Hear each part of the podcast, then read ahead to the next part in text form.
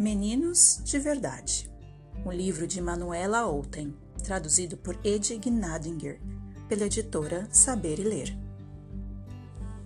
Dois meninos estão conversando na cama. As meninas são tão sem graça. Passam o dia penteando bonecas. Põe e tiram as roupas delas. Põe e tiram, põe e tiram, põe e tiram, põe e tiram, põe e tiram. Tiram, põe, tiram, põe, tiram e põe. Meninas, dormem com bichinhos de pelúcia. Senão, entram em pânico. Elas são mega medrosas. No escuro, fazem xixi na calça.